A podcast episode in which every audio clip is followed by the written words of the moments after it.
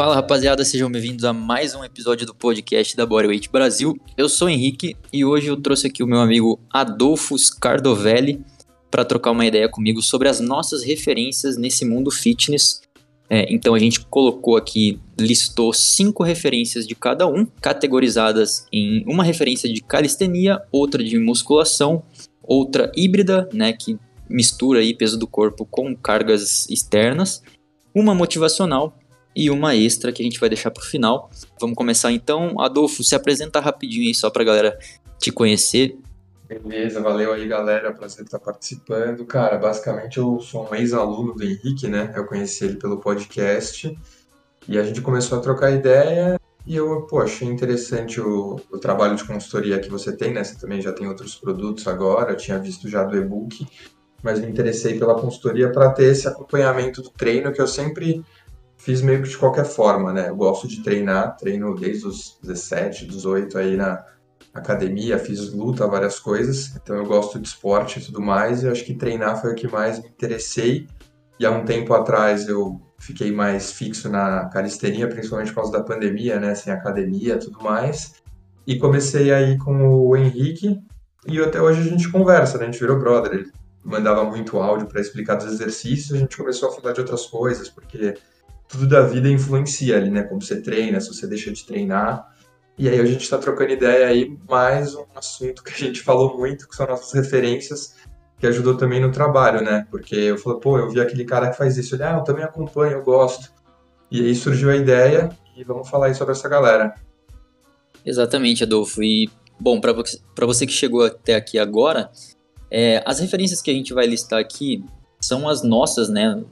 Nossas pessoais a maioria delas, na verdade todas elas são de fora, então você não vai ouvir referência do Brasil, mas não é porque a gente não gosta de, das pessoas daqui, não tem nada a ver, é porque realmente as nossas referências pessoais que nos mais nos influenciaram, tanto em aprendizado quanto motivação, é, aprendizado de exercícios, insights sobre treinamento, nutrição e afins, foram dessas, dessas pessoas aqui que, que acabam. É, a gente acaba consumindo esse conteúdo em inglês que, que fez mais sentido para nós. E como o Adolfo falou, nós temos essas referências em comum. Então, para nós foi difícil fazer essa lista porque a gente tem muito repetido, muitos nomes né, repetidos e a gente teve que dar uma separada, mas eu acho que vocês vão conhecer pelo menos 50% aí da lista. E a gente começa pela minha referência de calistenia, que é um cara chamado Chris do canal Calisthenics and Weight Training. É um canal muito simples, galera. É, são vídeos com uma edição muito muito simples, só do Chris fazendo os exercícios. Então ele tem vídeos, por exemplo, de push-pull, divisões de treinos diferentes, vídeos de pernas e tal. Ele também treina com peso extra, né, com cargas é, externas, halteres, anilhas, barra, enfim. Mas eu conheci ele através da calistenia, dele fazendo exercícios é, em qualquer lugar, com argolas, com barra fixa, fazendo dragon flag, pull-ups, push-ups, handstand push-ups. É um cara, porra, shapeado, forte, e eu me, me, identifiquei muito com ele por conta não só do, do estilo de treino e tal, mas também do negócio, né, do business por trás da coisa. É, ele é um treinador então, assim como eu, eu estava pegando referências né, no início da minha carreira sobre como trabalhar, que tipo de, de ideia que eu queria passar para as pessoas e como eu sou um cara mais é, mais na minha, eu não, um pouco mais reservado, eu não fico mostrando muito da minha vida pessoal no Instagram. Eu me identifiquei muito com ele porque é, é justamente o que ele faz. Ele mostra o essencial, ele mostra ali os exercícios, os treinos que ele faz e a galera se inspira e, é um cara que não tem muita frequência de, de postagens de vídeos, é, então ele não é a pessoa correta, assim, em termos de algoritmo, é um cara que sempre está ali presente no YouTube, mas é um cara que já me ensinou muito e eu acho que é isso que fica, por isso que ele está aqui na minha referência de calistenia. Eu não lembrava muito dele, aí eu, quando eu entrei no canal e fui ver, ele realmente não tem muita frequência, às vezes ele chegou a, sei lá, postar dois vídeos em um ano, mas uhum. eu lembro que quando eu conheci o canal dele, depois eu maratonei tudo, porque tava tudo ali já, eu já assisti todos. E é muito bom, realmente, é um conteúdo direto, assim, o cara não fala nada, você só fica ali assistindo um exercício atrás do outro, você vê que o cara sabe exatamente o que está fazendo. E, e aí, para você que tem essa questão profissional, é bem interessante, né? Que te inspirou a muita coisa aí. Minha referência é o Fitness FAQs, famoso Daniel, que é um australiano, um cara muito bom. E como o Henrique falou, a gente só ficou vendo referência gringa, que foi o que a gente mais assistia. E acho que o conteúdo sempre estava muito à frente do nacional. Hoje o nacional tem muita coisa boa, mas eu pesquisava, tipo, qualquer tipo de exercício, quando eu comecei a fazer mais exercícios da calistenia, ou, como sei lá, começar a fazer uma flexão no treino de peito, assim, começar na musculação, e entender realmente o que, que é a, a flexão, o movimento da escápula. Quando você começa a ir um pouco além, você vê que tudo isso é muito importante. E às vezes a gente aprende muita coisa errada, ou fica com alguma coisa na cabeça que aquilo é o, o certo. E o Daniel Pô, é um cara que tem aí, acho que mais de 10 anos de YouTube, mais de 10 anos de treino de calistenia, né? Ele, ele é formado, né, acho que em físio, em Masters, PhD, não sei do que, de fisiologia do exercício. O cara é muito completo, então ele sabe muito bem o que, que ele está fazendo, e além de, de tudo que ele tem essa, essa parte acadêmica, o cara, ele tem tudo na prática também, né? Ele tem todo esse conhecimento empírico, é um cara alto também, que domina todos os movimentos praticamente. E foi uma grande inspiração aí para mim, porque se você pesquisar qualquer exercício de calistenia algum dia no YouTube, você deve encontrá-lo, porque hoje o conteúdo dele cada vez melhora, né? A produção dele tá num nível absurdo. Eu acho que ele até tá com um galpão para gravar os próprios vídeos assim, tipo, tudo perfeito, a academia dele. Então é um cara que com certeza tudo que você precisar assim de exercício, dúvida, é, ele, ele tem vídeo sobre. Você vai pesquisar alguma coisa e vai ter ele ensinando. Então, você conhece ele, né?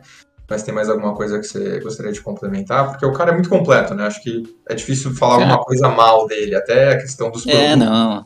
Ele, ele nunca tenta ser um cara muito marqueteiro, né? Ele sim, tem muito sim. conteúdo gratuito que já é suficiente.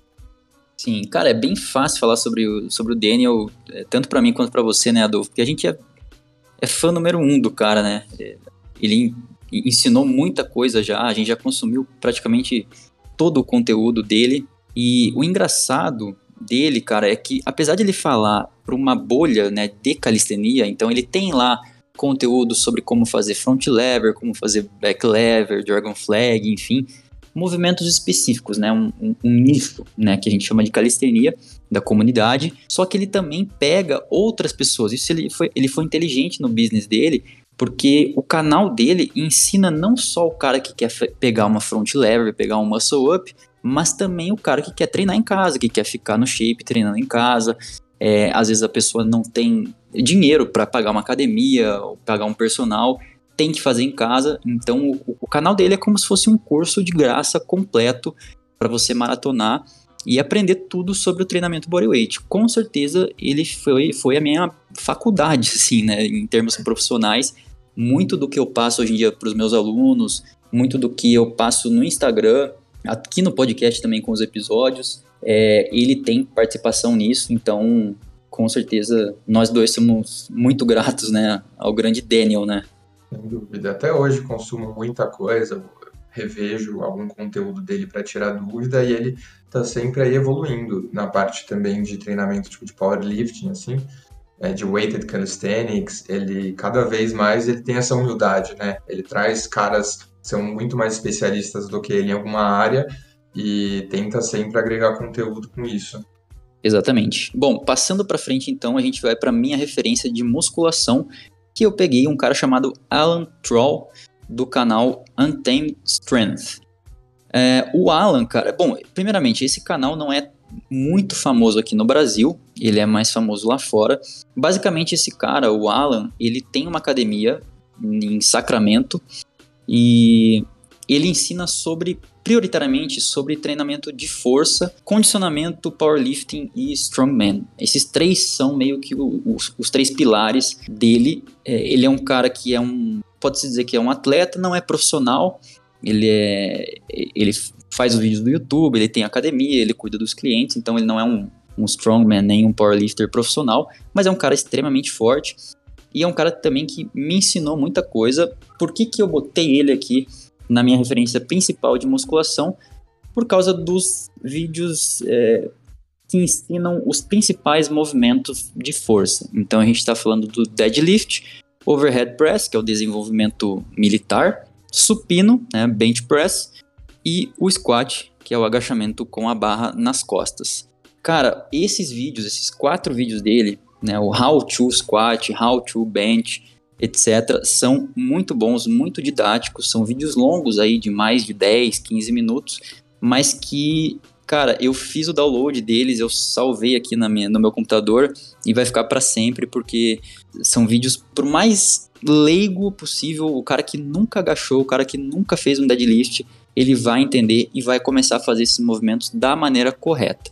Eu sei que tem muitos vídeos desses tutoriais, né, por aí, mas eu realmente indico dele porque é muito completo, tanto a parte de erros mais comuns, quanto a parte de mitos sobre esses exercícios, você vê que o cara entende, ele pratica aquilo, ele já fez com diversos alunos aqueles movimentos, então ele sabe o que, que vai acontecer, o que, que pode dar errado, ele se adianta nas explicações. Então é um cara que é um canal, na verdade, né, que eu recomendo demais e, e faz parte também do meu do meu conhecimento. É alguém que me ajudou muito na carreira. Uh, vamos para a sua referência agora, Adolfo, de musculação.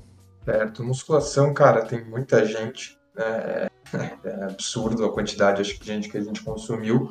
Mas o cara que acho que mais eu aprendi assim consumir conteúdo foi o Jeff Nippert, que é um canadense, um baixinho, muito shapeado, absurdo. Já competiu e é um cara do meio acadêmico, né? É de, como é que é? Acho que é bioquímica que você falou que ele tem informação, Isso, né? isso. Então é um cara que tem toda essa base da ciência muito forte, só que a gente sabe que a musculação, o exercício tem tipo, muitas variáveis, então é difícil você só criar uma, uma certeza, usar um estudo como verdade, e ele traz muito essa parte da ciência, e mais também a questão que ele, ele tem alunos, né, e ele tem a própria experiência da, da vida dele, que ele já competiu, e ele é muito bom também nessa nessas explicações técnicas de exercícios como o supino, como o agachamento, e os vídeos dele são simplesmente insanos, né? Você que me falou que ele, ele faz tudo. Então, tipo assim, ele tem, deve ter, ele deve fazer a gestão da empresa dele, da consultoria dele, editar os vídeos dele. É, sim, o cara é muito completo. Então, ele, além de tudo, é um exemplo, né? Você vê, putz, o cara, como se ele consegue fazer tudo isso, é, nem que seja metade que ele tá fazendo, eu já tô satisfeito. Sim, e, sim. E o cara é muito bom, cara, não tem o que falar, assim. Todos os vídeos dele, se você vê, de uma qualidade absurda e ele sempre vem evoluindo. E então eu aprendi muito, principalmente nessa questão, porque você tá na academia e você aprende um exercício novo, né? Uma remada, por exemplo. Aí você vê um cara, eu pelo menos, quando tava fissurado nessa época mais bitolado, o cara ficava vendo vídeo de todo mundo. Então eu colocava remada, eu ficava vendo todos os vídeos possíveis, comecei a pesquisar em inglês, assim. E os vídeos dele eram muito bons. Eu acho que as dicas, assim, os... às vezes é uma questão a mais se o cara fala, putz, é, aperta o glúteo, contrai o abdômen aqui, rema mais para baixo, faz essa variação, explica as diferenças de corpo tal. Então acho que ele é muito, ele é muito bom para explicar. E foi um cara que eu aprendi muito assim, né? Porque às vezes a gente tem uma uma visão errada de que um exercício não pode ser feito ou deve ser feito de tal forma. E ele traz toda essa questão da ciência, né? E do, hum. tempo de treino dele, que ele é, ele é um cara muito bom, muito bom mesmo. Sim, com certeza. Eu também gosto muito do Jeff Nippard. É uma referência para mim também. E eu tava pensando aqui, Adolfo, um negócio que. Eu não sei se você concorda, Adolfo, se você também tem essa visão. Mas aqui no Brasil, parece que quando a gente pensa em musculação, a gente pensa em bodybuilding, em fisiculturismo. Por quê? Porque as pessoas que ensinam sobre musculação ou são atletas ou são personalidades que são bodybuilders, que são fisiculturistas. Então a gente tem, por exemplo, o Renato Cariani, Júlio Balestrin, Fernando Sardinha, Paulo Musi, tudo cara monstro, grande, os caras são muito bons. Só que o conteúdo, o estilo de treino que eu vejo, que eu percebo aqui no Brasil, é voltado mais para esse esse lance de hipertrofia 100%. Então, dificilmente, cara, vocês vão ver, por exemplo, alguém falando muito, dando muita ênfase sobre o treinamento de força, sobre essa parte de progressão, como usar a progressão de carga da maneira correta. Lá fora eu vejo o contrário. Então, caras como Jeff Nippard, caras como o Alan Troll, que é o que eu citei anteriormente, a gente vai falar mais futuramente do Alpha Destiny, diversos outros, eles focam muito nessa parte de treinamento de força. São caras extremamente fortes, a maioria natural. Eu não sei se você percebe isso também, Adolfo, ou. Não, sem dúvida. Eu acho que foi por isso que a gente, no começo, deve ter começado a ir atrás de mais conteúdo lá de fora. Hoje em dia eu vejo mais, até quando você vê uns bodybuilders assim, sei lá, o Rafa Brandão com o preparador dele lá, o Vitor Capial, ou alguns outros caras aí que estão aparecendo mais hoje em dia, acho que tem o Ninja lá, que é um cara que é simplesmente sinistro. Então eu vejo agora falando um pouco mais dessa importância de entender periodização, que tem uma época que o cara treina com mais carga, porque antes eu achava que era mais isso, assim, é a resenha, os caras treinando, dando a dica, a questão de consciência corporal e tudo mais, mas não era tão completo. Óbvio que eu aprendi muito, tem muita coisa aí que eu fui vendo os caras e você começava a entender, mas tinha muito mais além, e não existe só uma verdade, né, ou só um caminho para você chegar no teu resultado, né, no teu objetivo. Então, eu acho que como lá estava muito à frente do tempo, a gente começou a consumir muito mais isso. E, e hoje em dia acho que o Brasil está chegando, mas ainda tem muita coisa, né? tem muita gente boa. Eu comecei a achar um pouco mais desses outros tipos de treino e tal, mas a gente já estava vendo isso há muito tempo lá, né? Então todos esses caras traziam essa questão tipo de anotar o treino, entender o volume de treino, intensidade, todas essas questões assim que influenciam até deload, por exemplo. Eu nunca ouvi o pessoal falar de deload no Brasil. Ou se alguém uhum. falava o tempo de parar um pouco o treino e tal, lá eu comecei a entender, não, cara, tem um músculo, você, você dá tanto impacto, tem um momento que se você não deixar descansar, você não, vai ter aquela super compensação e conseguir voltar a progredir. Então eu tenho essa visão exatamente igual. Pois é. Eu concordo que, que tá chegando mais esse tipo de treinamento né, aqui no Brasil. É, aqui você vê muito mais esse lance do pump muscular, né, de você estimular o músculo, é sempre o treinamento do músculo específico, você não vê um negócio mais abrangente do, das outras capacidades, né, então isso é um negócio que realmente o, o conteúdo lá fora é muito mais avançado, não tem nem comparação. Bom, seguindo em frente então, para minha referência híbrida, eu peguei um cara que transita né, entre esses dois mundos. Na verdade, entre mais, não só musculação e calistenia, mas também funcional, um pouquinho de powerlifting também, que é o, o Jeff Cavalier, do canal Atlin X, que é possivelmente o, o maior canal aqui que a gente vai citar hoje. Eu acho que está com 12,5, se não me engano, milhões aí, de inscritos no YouTube. Então é um canal extremamente grande, já estourou bolhas e tal. Ele tem muitos vídeos, eu acho que esse é o diferencial dele, é a quantidade de conteúdo que ele postou durante esses mais de 10 anos que ele está no YouTube é insana. Então, se você maratonar ali alguns meses do YouTube dele, do canal dele, cara, você tá feito porque é, é, é, literalmente um curso, então você aprende muita coisa. É óbvio que tem muita coisa contraditória, por exemplo, ele tem vídeo falando uma coisa em 2012 e meio que falando outra coisa completamente contraditória cinco anos depois, mas assim, as pessoas aprendem coisas novas, mudam de opiniões e, e no mundo do treinamento não pode ser diferente. A gente tem, sempre tem que estar tá estudando coisas novas e se atualizando, porque senão a gente fica com aquela velha opinião. Então, é um cara que já tá no game faz muito tempo, ele era treinador de beisebol, então ele ficou famoso, né, digamos assim, antes do YouTube. E é um cara extremamente shapeado, ele é um pouco mais velho, é um, pode dizer que ele é um coroa, né, deve ter aí uns 40 e poucos anos, mas assim, rasgado, é difícil encontrar um, um cara igual a ele em termos de definição muscular. É óbvio que ele não é um cara gigantesco, provavelmente é um cara natural, então, mas ele passa essa inspiração, ele realmente, é, você vê ele fazendo ele, os exercícios, ele é forte, ele passa muita sabedoria por conta da, das graduações dele, então é um cara mais técnico, não é um cara só de ficar te motivando a treinar e tal, é um cara que realmente te ensina um, alguma coisa diferenciada, é, mesmo para você que não tem nada a ver com educação física, com nutrição, enfim, você consegue entender. Como você falou, tem vídeo sobre tudo. Eu lembro que tinha até uma época que você estava pensando em alguma coisa, nossa, meu ombro em tal posição. Tinha um vídeo do Jeff, ah, já fez. Shoulder is popping. Eu falei, caramba, eu pensei o cara fez o vídeo. É, tem essa questão polêmica também, né? Que eu até comentei que ele já fez vídeo com fake weights. São uns, umas anilhas de 20 quilos para parecer que ele está fazendo mais exercício no supino. Mas eu acho que nada disso interfere no quanto o cara é bom. E eu vi muito ele por conta dessa questão que ele era do time de beisebol, né? Preparador lá. E a galera do beisebol sofre muito com o ombro. E ele também já teve problema no ombro, que acho que é, é muito comum e é muito ruim para todo mundo que treina. E eu já operei o ombro, então eu sei, tipo, até hoje eu sinto algum incômodo, então tenho que sempre prestar mais atenção no aquecimento, no fortalecimento, e ele ensina muito, assim, alguns exercícios que eu não fazia ideia, ou que às vezes é, você sente uma dor porque é um outro músculo que está fraco, que você não trabalha ele, e, e, ele ensinou muito, assim, tem essa questão, né, óbvio, o cara tá tanto tempo fazendo vídeo que às vezes ele tinha uma visão, e ele falou, não, cara, acho que dá para fazer isso de outra forma, mesmo sendo contraditório, é, ele ensina demais. Ensina demais e ele é o exemplo vivo, né? O cara tá sempre, sempre seco.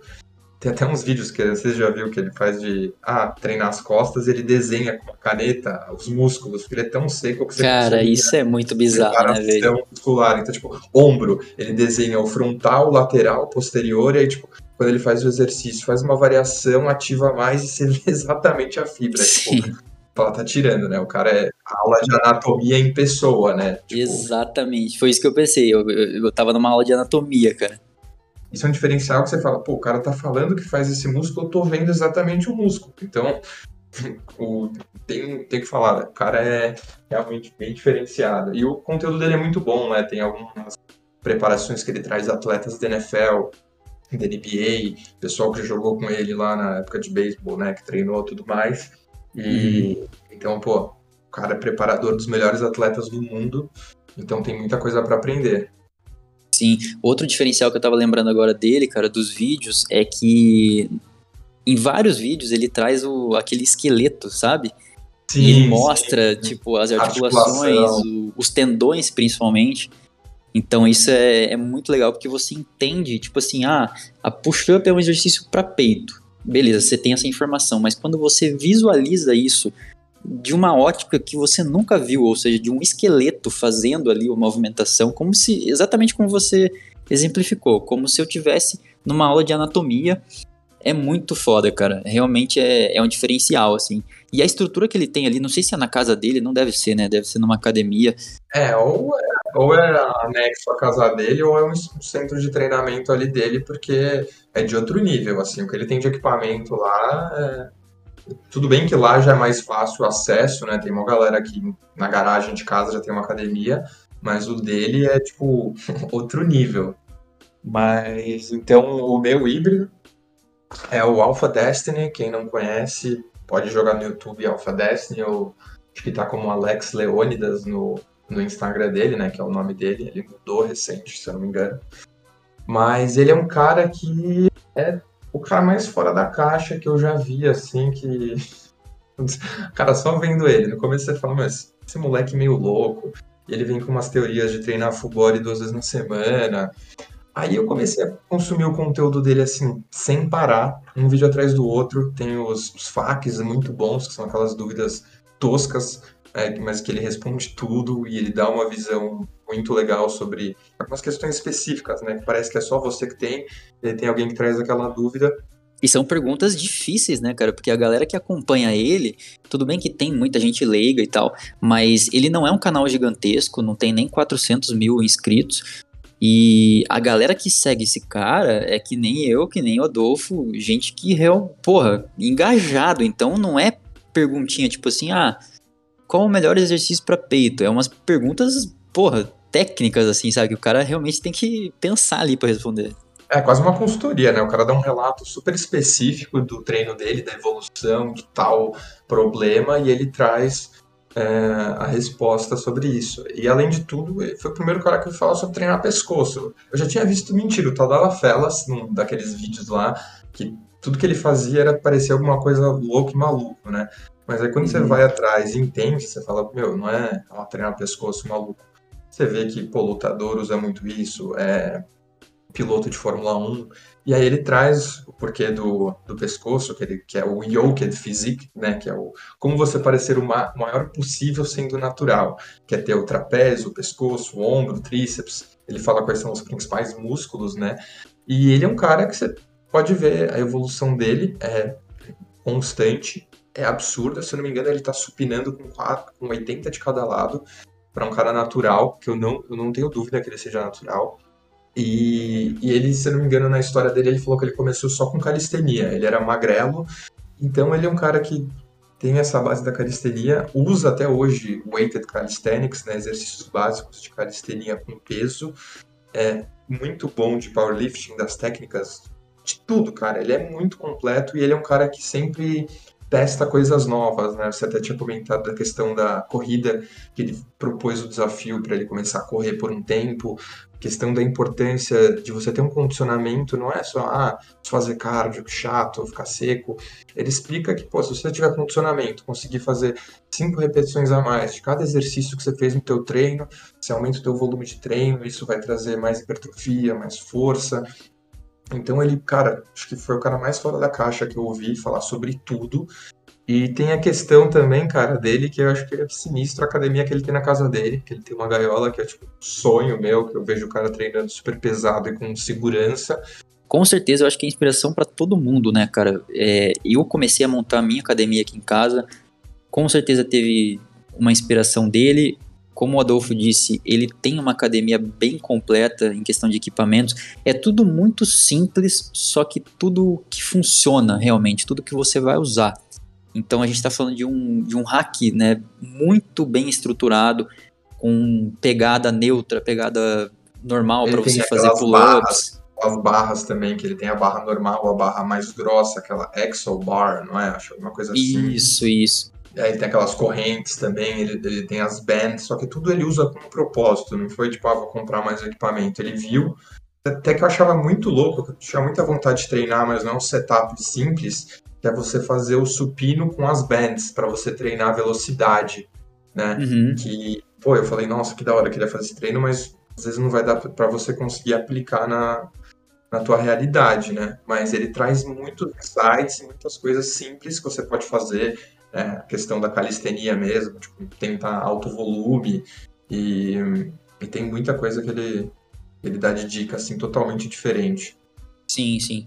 Inclusive eu troquei essa ideia com o Gabriel Martins que você citou sobre as diferentes variações que a gente consegue fazer nos exercícios mais básicos, como supino, pull-ups, deadlift, squat, que é justamente com esse uso desses equipamentos que normalmente a galera nem usa ou usa só para aquecer que são as bands, né, os elásticos de resistência, correntes e tal. Só que como você disse, cara, não é uma realidade quando você treina, por exemplo, em uma academia de rede. Então, se você treina numa Blue Fit, numa Smart Fit da vida, cara, fica difícil realmente para você colocar muitas coisas que você aprende no YouTube ou em outros locais é, sobre treinamento, sobre progressão de força, principalmente, né, não só treino de hipertrofia, porque, cara, você precisa. Primeiro de tudo, que você precisa de um hack decente. E é difícil, muito Até difícil você achar.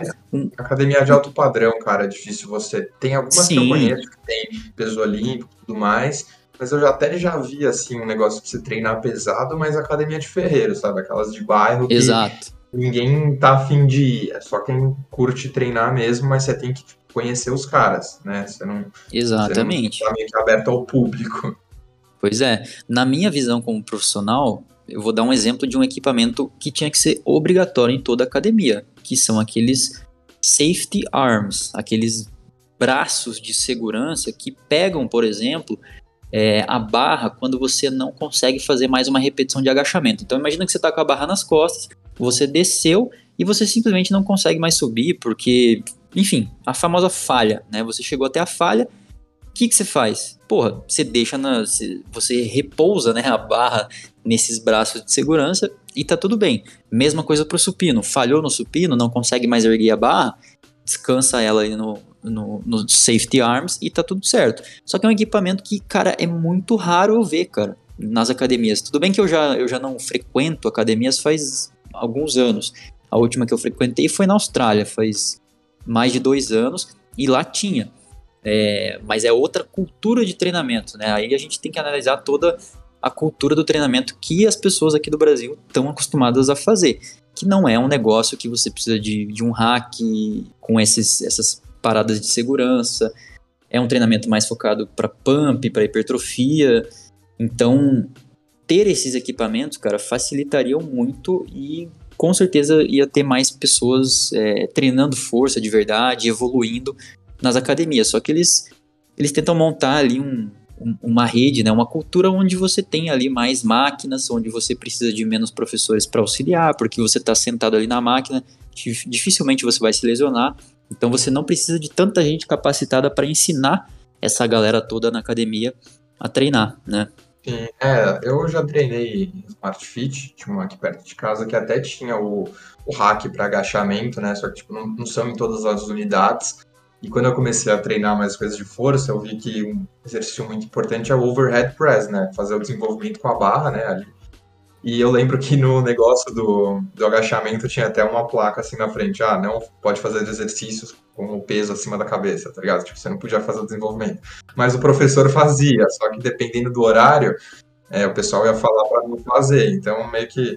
Handstand, então, você era expulso, né? Ah, não, esquece. Se alguém vê, o cara vai brigar com você. É, é, muito relativo, né? Você conhecer o cara, saber do horário.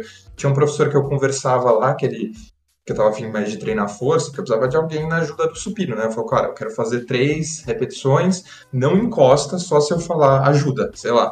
E aí o cara entendia. Então, vai muito do quanto você está disposto ali a, a fazer com o que você tem. Mas realmente a cultura, eu lembro que até tinha uma Smart que eu treinava que era em cima de um de um mercado. Então, cara, você uma. Você tinha que fazer então terra super controlado. Tipo, na descida, óbvio que você também não deve soltar o peso igual um imbecil, mas você tinha que controlar o máximo possível, senão o cara ia dar bronca. Ou, tipo, você não podia é, tirar o tênis e fazer de meia, o exercício, por exemplo, tá ligado?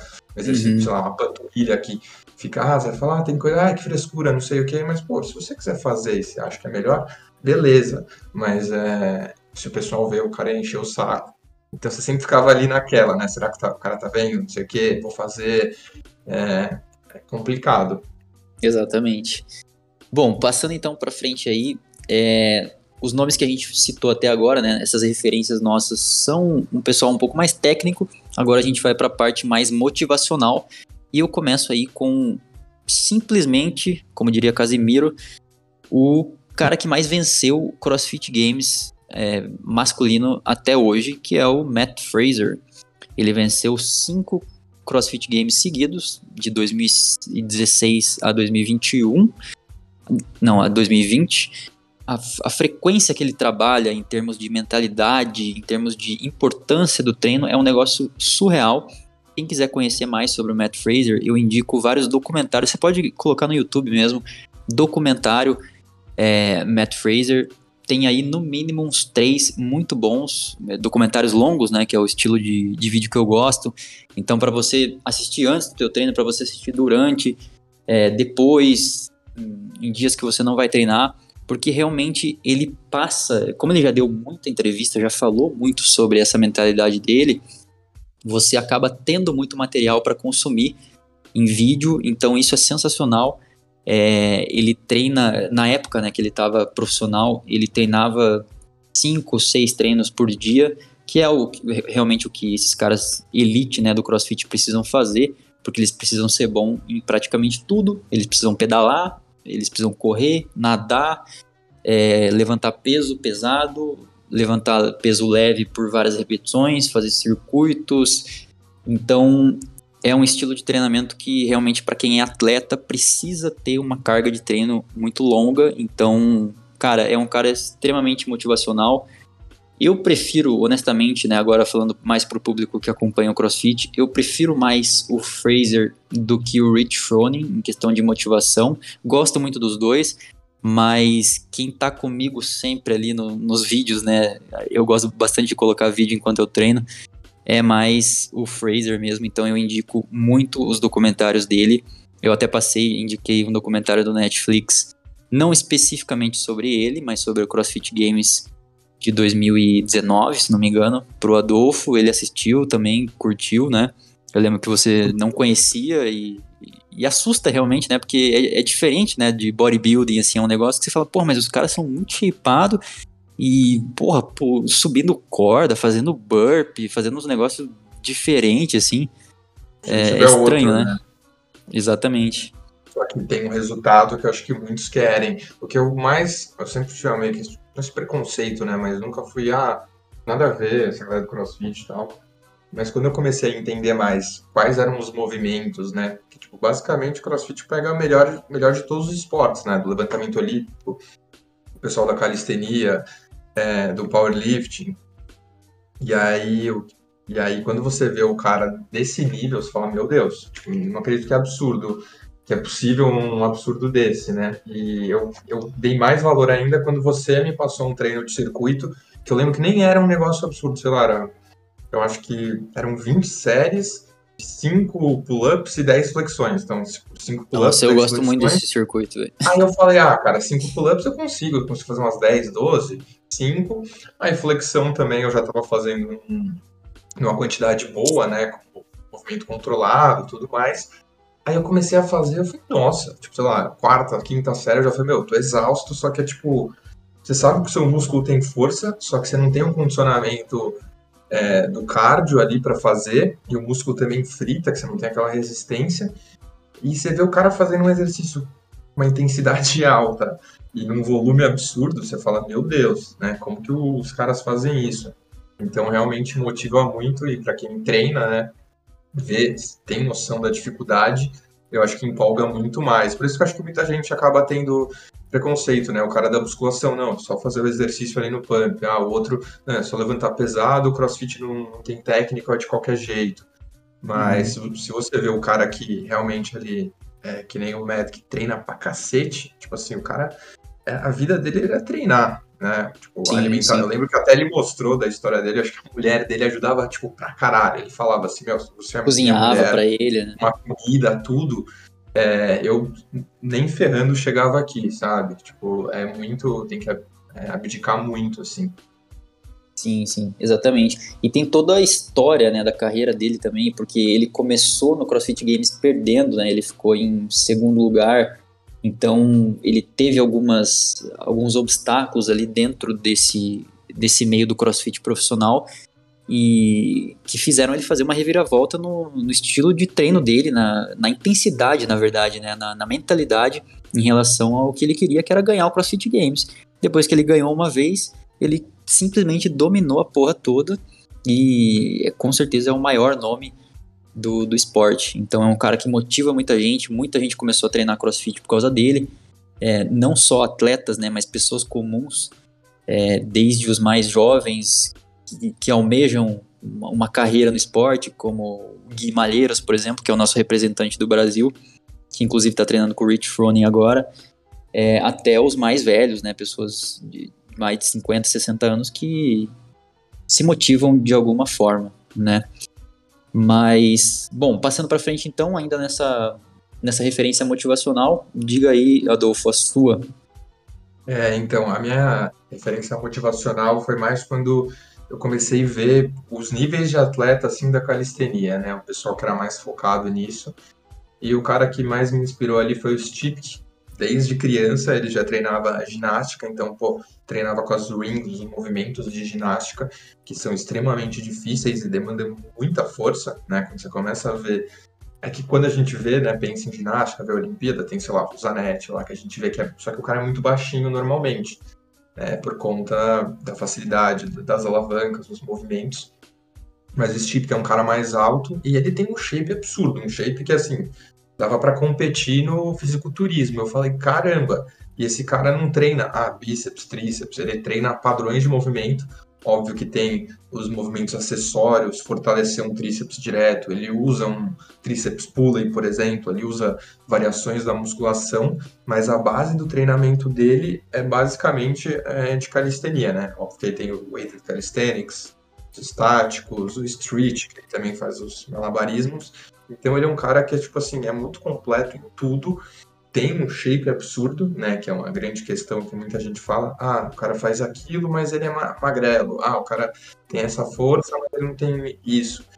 E só um parênteses, Adolfo. É, quando a galera conhece o Stipe, hoje em dia eles podem ter a seguinte opinião: ah, mas ele, esse cara faz, ele agacha, ele faz deadlift, ele treina de maneira híbrida. Só que, cara, ele foi referência de shape, né, de alguém volumoso antes disso. Então é isso, isso que, que mais, pelo menos me chama mais atenção no Stipe, que ele praticamente ele ficou conhecido como o cara da calistenia que era muito hipertrofiado antes de treinar com pesos. Então você para para olhar, pera lá, né? O que, que esse cara tá fazendo? Como que ele treina? É óbvio que entra aí, como o Adolfo falou, a questão do histórico de treino dele. Ele é um ex-ginasta desde criança, então ele estava fazendo handstand e muscle up antes da gente começar a treinar. Então isso com certeza tem que ser levado em consideração, esses mais de 20 anos de treino que ele tem. Ele se diz natural, e aí eu até te pergunto, Rodolfo, você bota uma fé nisso? Você acha que ele é, toma as paradas ou você prefere acreditar que realmente a genética é excelente e, e muito treino? É difícil, mas eu acredito no trabalho duro dele, porque é difícil. Às vezes o cara toma um negocinho, alguma coisa que pode mudar assim, mas eu, eu não acredito que, tipo, o corpo dele foi moldado, ele chegou nesse limite é, utilizando muito, assim. Eu acredito que a maior parte do tempo ele possa ter sido natural, e ele pode ter tomado alguma coisa agora, mas é bem provável também que ele seja natural. É que eu nunca vi é, pessoalmente, assim, né? Óbvio, né? Mas nunca vi em algum vídeo que tá, tipo, pessoa mais natural, sabe? Caminhando, o cara tá indo no shopping, tá indo comer, sei lá. E hoje em dia ele tá no auge do shape de tudo da vida dele, né? Mas se você olha o histórico, assim, da progressão dele, tipo, 2010, é, e ele mostra os vídeos dele treinando desde criança, você fala, cara, é possível. E como a gente vê um cara que tem o Jeff Nipper também, que tem um shape absurdo, a gente sabe que existe a questão genética, né? Não à toa, o, recentemente, aí, o que o, Ramon lá chocou o, o Brasil aí, que é um cara que treinava o mínimo do mínimo do mínimo do mínimo, que era só calistenia basicamente, que é o que ele sempre falou. E, cara, começou a entrar investimento, não sei o que, ele tá top Olímpia já e esperamos que seja o primeiro brasileiro aí a ser campeão do Olímpia. Então, acredito muito em genética, mas é, hoje em dia é muito difícil, né? Exatamente, sim, sim. Mas é realmente, ele é uma, uma referência, com certeza. É um cara que furou bolhas, né? As pessoas da musculação começaram a, a olhar mais a calistenia por essa ótica de hipertrofia, depois de nomes como o Stipk, né? Como o Vadim, como é, o Vitali Fechuk, e, e diversos outros. Então você vê que realmente dá para ganhar músculos treinando calistenia. A calistenia em si é uma área muito aberta, não é que nem a musculação, que a maioria das pessoas treina na musculação ou para perder gordura ou para ganhar massa muscular. É, a calistenia você pode ir para os estáticos, você pode querer fazer movimentos explosivos, você pode até fazer movimentos mais artísticos, né, apresentações nas barras, nas barras fixas, e você também pode é querer construir um físico massa e eu acho que isso inspira também muita gente a entrar no mundo da calistenia. Exato. Que eu acho que mais assim me marcou, já comentando aí de tudo que a gente já falou, da calistenia, né, tendo praticado e assistido, estudado muito sobre as outras modalidades, é que na calistenia você obrigatoriamente, se você, tipo, vamos por exemplo, vai, você tem o antebraço fraco, que na academia você pode fazer um exercício de remada, um negócio que vai pegar, mas às vezes não vai ser tão completo. Cara, na calistenia, se você tem um antebraço fraco, você não vai aumentar suas repetições na barra, por exemplo.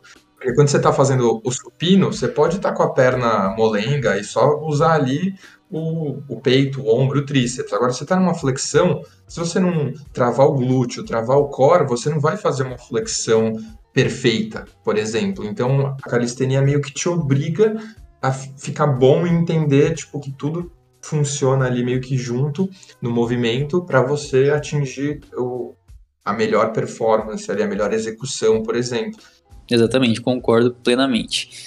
Passando aí para a parte final então do nosso episódio, vamos para nossas últimas duas indicações, que é a categoria extra, onde a gente simplesmente escolheu é, uma pessoa extra de alguma categoria específica aí que a gente simplesmente é, gosta muito e, e, quer passar essa referência para vocês, começando pela minha, que é um cara chamado Brian Alshore. Eu não sei se fala o sobrenome dele, se, se a pronúncia está correta, mas o Brian eu conheci através do Alan Troll, que foi a minha referência de musculação.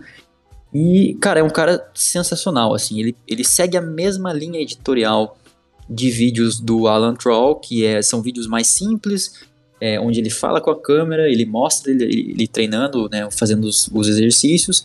E eu aprendi várias coisas com esse cara. É, entre elas, eu vou citar duas coisas que, que eu utilizo comigo, com os meus alunos até hoje. A primeira delas é a divisão push-pull, que eu uso muito. É, normalmente, quando a gente bota uma divisão push-pull, as pessoas pensam só na parte superior do corpo. Então, push seria a parte de empurrar, então peito, tríceps e ombros, e pull seria a parte de puxar prioritariamente costas e bíceps. Mas na linha de, de raciocínio dele, o push pull ele pode ser aproveitado no corpo inteiro. Então, quando a gente pensa em push, por exemplo, você coloca um agachamento e você coloca variações de afundos também, porque tem esse padrão de movimento de você empurrar. Já o deadlift, por exemplo, tem o padrão de você puxar uma carga para próximo de você. Então, entra entraria numa, numa rotina onde você faça pull-ups, remadas, né, que são as rows, e deadlifts, ou variações. Por exemplo, stiff, é, ou o próprio sumo deadlift, deadlift tradicional. Então, é uma divisão muito interessante, onde você treina ali é, quatro vezes por semana, né? Você faz push-pull duas vezes, você treina a perna nos quatro treinos, mas não é um treino é, como a gente está acostumado aqui no Brasil, que nem a gente já falou, né? Por causa da cultura de treinamento que a gente tem, onde você precisa necessariamente acabar com a sua perna em um dia específico para pernas, né? O famoso leg day. Então você faz extensora, flexora, adutora, abdutora, leg press, agachamento, você faz tudo. Você acaba com a tua perna, sai tremendo da academia e, porra, que bom treino massa, né? Mas a gente sabe que, pelo menos eu espero que você saiba que não funciona dessa maneira, né? A gente tem que focar mais na nossa progressão, não só de carga, de, de intensidade também. Então, enquanto a gente estiver progredindo, a gente vai ter resultado. Então, essa divisão push-pull é um negócio muito interessante que eu coloco muito em prática é, e, e que me abriu os olhos, assim. A outra parada que eu aprendi com o Brian é em relação às remadas, que ele é um cara que acredita muito no poder das remadas pesadas. Qualquer tipo de, de remada, qualquer variação, ele é um cara que gosta muito de variar as remadas, então não é só a remada curvada tradicional. Ele faz muito remada cavalinho, remada serrote, né, unilateral, remada nas argolas com peso, é, enfim, diversos tipos de remadas porque é, isso é um negócio interessante também, que a gente não vê tantas pessoas investindo em, nesse padrão de movimento com carga. Normalmente, quando a gente vê alguém fazendo remada curvada na academia, o que as pessoas fazem? Elas pegam aqueles pesos, aquelas barras já prontas, sabe? Que tem lá, tipo, 12 quilos, 14 quilos, 16 quilos, barras prontas que não são muito pesadas, e ela faz ali a remadinha curvada dela. Só que, cara, para o teu músculo, né, para essa região de cima das tuas costas ficar densa, ficar grossa, não só larga, né? Porque na pull-up, por exemplo, você está treinando prioritariamente as tuas dorsais, então elas ficam mais aquele aspecto largo das costas. Só que dificilmente a galera fica densa, que é grossa, né? Tanto de peito quanto de, de costas. Então, para isso, você precisa de peso. Por quê? Porque o trapézio é uma musculatura, uma região grande das suas costas que aguenta muita carga. Então a gente tem que saber também é, selecionar os exercícios e a carga que a gente vai usar neles baseado no, na característica muscular de cada um. Por exemplo, quando você vai treinar panturrilha, o teu músculo é, da panturrilha ele é extremamente resistente. Então você já anda milhares de passos, centenas de passos por dia durante vários anos. Então, se você fizer, por exemplo, um treino para hipertrofiar a panturrilha só com body weight, só com o peso do corpo, cara, ela já está muito acostumada com isso. Então, se você joga carga, você está jogando um outro estímulo que ela responde muito bem. Então, eu peguei esses dois insights com ele, desde então eu acompanhei o canal dele, é um cara muito bom, muito didático, muito simples, que eu recomendo aí a todos vocês que, que ainda não conhecem, Brian Alshur. E complementando aí o Brian, o cara também é gigantesco, né? O cara é simplesmente um tanque. Ele é muito forte, ele, ele faz todos os exercícios. Assim, eu tava vendo um vídeo dele fazendo barra fixa, né? O cara fala, ah, o cara fica grande, mas não consegue fazer. Não, o cara faz tudo. E ele tem essa questão do strong, né? Que ele, tipo, faz umas giant sets, ele tem a força e o condicionamento que é sinistro e muito bom mesmo nas técnicas. Lembro que eu aprendi muito dele sobre respiração, né? A técnica do break, para como você fazer com uma didática tipo muito simples, porque você pode ver vários caras falando, mas às vezes vai ter um cara que você vai ouvir e falar: "Nossa, faz muito sentido. Agora eu entendi", né? É normal, por isso que eu acho que é importante sempre ter tipo várias referências para aprender a mesma coisa, boas referências, né, óbvio, que às vezes uma variaçãozinha, um toque que o cara te dá, você consegue destravar alguma coisa ali, né? Mas é, a, minha, a minha referência extra vai por é o Tom Merrick, principalmente pela questão do alongamento, da flexibilidade, da mobilidade. E ele é um cara muito alto também, acho que ele tem tipo 1,90m, então é um cara que ele é pô, especialista já praticamente em hand né? Então, na handstand, ele tem acho que até a one arm handstand que ele treinou por muito tempo. E é um cara que também tem os estáticos, que fez eu quebrar esse mito meu que, tipo, nossa, eu nunca vou conseguir uma front lever, por exemplo. E, cara, eu tenho 1,80, tenho a envergadura é, de 1,90, que eu sei que quanto maior, mais difícil. Mas, pô, se esse cara consegue, eu também consigo, né? Pode demorar um pouco mais, então é legal que eu vi ele, eu tive essa questão do, pô, pra, pra gente pode demorar um pouco mais, mas você tem vantagem nisso, naquilo. Essas são as diferenças. Só um e parênteses, aqui... Adolfo, eu percebo que as tuas referências, pelo menos o Fitness FAQs e o Tom Merrick, são referências que você se identifica muito né, com eles. É, não só nessa questão de altura, envergadura, mas é, é, engraçado, né, analisar o perfil, tipo, por que você escolheu as pessoas que você escolheu aqui, né, as referências. E, e dá para traçar, né, dá, dá para pensar sobre isso, né, é, referências que você não só aprende com, com a pessoa, mas você se enxerga nela, né. Exato, acho que isso é muito importante, né, porque às vezes a gente vê tanta referência ou tanta gente que, tipo, nossa, isso, tipo, não tem nada a ver comigo, com a minha realidade, mas que é muito bom também para você ver o que, que, é capaz, né? O ser humano, tipo, o nível que dá para evoluir e tal. Mas principalmente caras que tem mais a ver comigo. Que eu falo, nossa, se, se esse cara consegue, eu, eu me vejo fazendo isso também, né? E ele tem o alongamento do front, do middle, do pancake, tipo, todas as posições, né? Que para mim parecia algo impossível. E ele explicou diversas técnicas, não é, não é só o alongamento estático, né? Tem o balístico, tem lá o PNF, tem utilizando a carga, então eu comecei a destravar aí algumas coisas quando eu, sei lá, fui querer aprender o L-sit, eu, eu, descobri que eu tinha força para o L-sit, só que eu não tinha a flexibilidade da posterior, então meu movimento ficava um pouco torto. E aí o cara começa a explicar, você começa a entender, e ele é um cara que eu acho que é muito didático também, ele é muito bom para explicar, e ele dá um bom guia, assim, ele tem, óbvio, como todos, tem os produtos que eles vendem, mas ele é um cara que você não precisa comprar o produto dele para conseguir alcançar um objetivo é, que ele tem tudo de graça, assim, óbvio. Vai, não vai ser tão completo quanto o produto, né? Mas já te dá todo o caminho. O resto da informação você consegue. E ele me deu vários insights aí e, e formas, tipo, de não ser tão chato, né? Que ele também tem os vídeos de follow along para você ir acompanhando enquanto ele faz.